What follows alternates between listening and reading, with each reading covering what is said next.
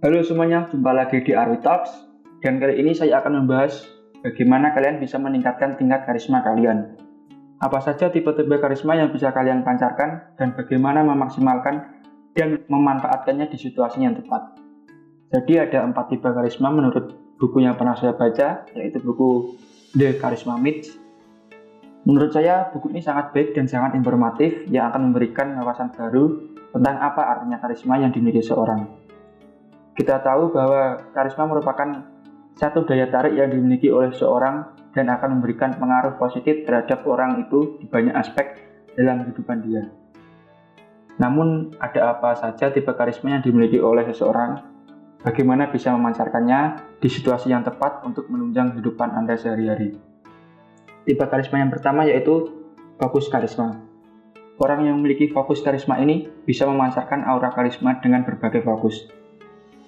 Dia bisa menjalani satu tugas dalam artian tidak ada halangan-halangan atau gangguan dari luar yang bisa merusak fokus dia.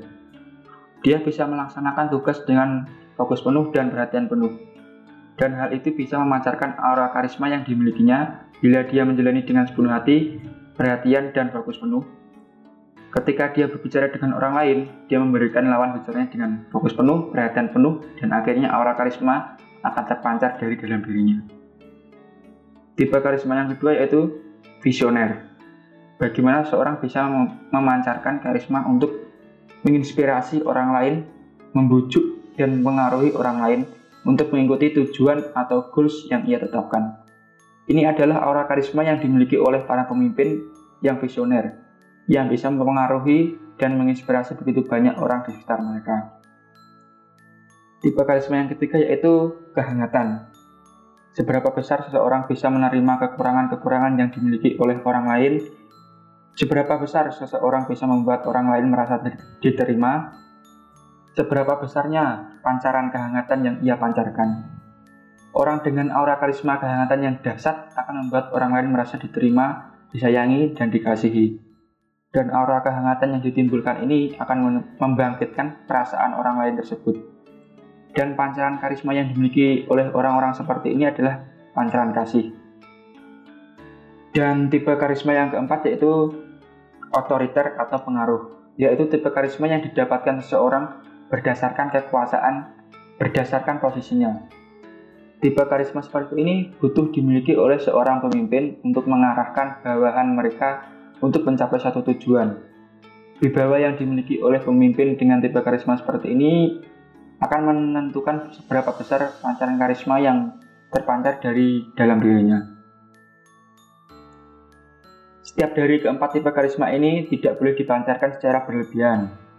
Contohnya, seseorang memancarkan aura karisma kehangatannya berlebihan, maka ia akan kehilangan wibawanya. Bila seseorang memancarkan aura karisma otoriter yang berlebih, ia akan terlihat seperti orang yang sombong. Maka setiap tipe karisma ini harus diberikan keseimbangan. Bila diterapkan secara berlebihan, akan membuat orang lain tidak nyaman. Dan setiap tipe karisma ini harus dicocokkan dengan situasi yang cocok. Bila kalian bisa melatih keempat tipe karisma ini dan mengasahnya, maka kalian maka kalian akan memancarkan lebih banyak aura karismatik dan meningkatkan wibawa dan kredibilitas kalian. Setiap orang tuh punya potensi untuk mengembangkan dan mengasah tipe karisma ini dan tentunya kita harus mencocokkannya dengan situasi yang tepat untuk memancarkannya. Keempat tipe karisma ini harus dimanfaatkan di situasi yang tepat pula dan untuk mencapai tujuan yang tepat pula. Bila kalian ingin menginspirasi orang, jadilah pemimpin yang visioner, memancarkan aura visioner. Bila kalian perlu memberikan perhatian dan kehangatan bagi teman Anda atau rekan Anda yang sedang berduka atau bersedih, pancarkanlah aura karisma kehangatan kalian. Bila kalian harus mendelegasikan tugas atau memberikan pengarahan atau perintah ke bawahan kalian, pancarkanlah karisma otoriter kalian. Dan bila ada satu tugas yang harus diselesaikan dengan baik, pancarkanlah aura fokus kalian sehingga anggota atau rekan kerja kalian akan terinspirasi dengan seberapa besar fokusnya kalian untuk menjalani dan menuntaskan tugas kalian. Asalah keempat skill karisma ini, maka kalian akan selangkah lebih dekat untuk menjadi versi terbaik dari diri kalian masing-masing.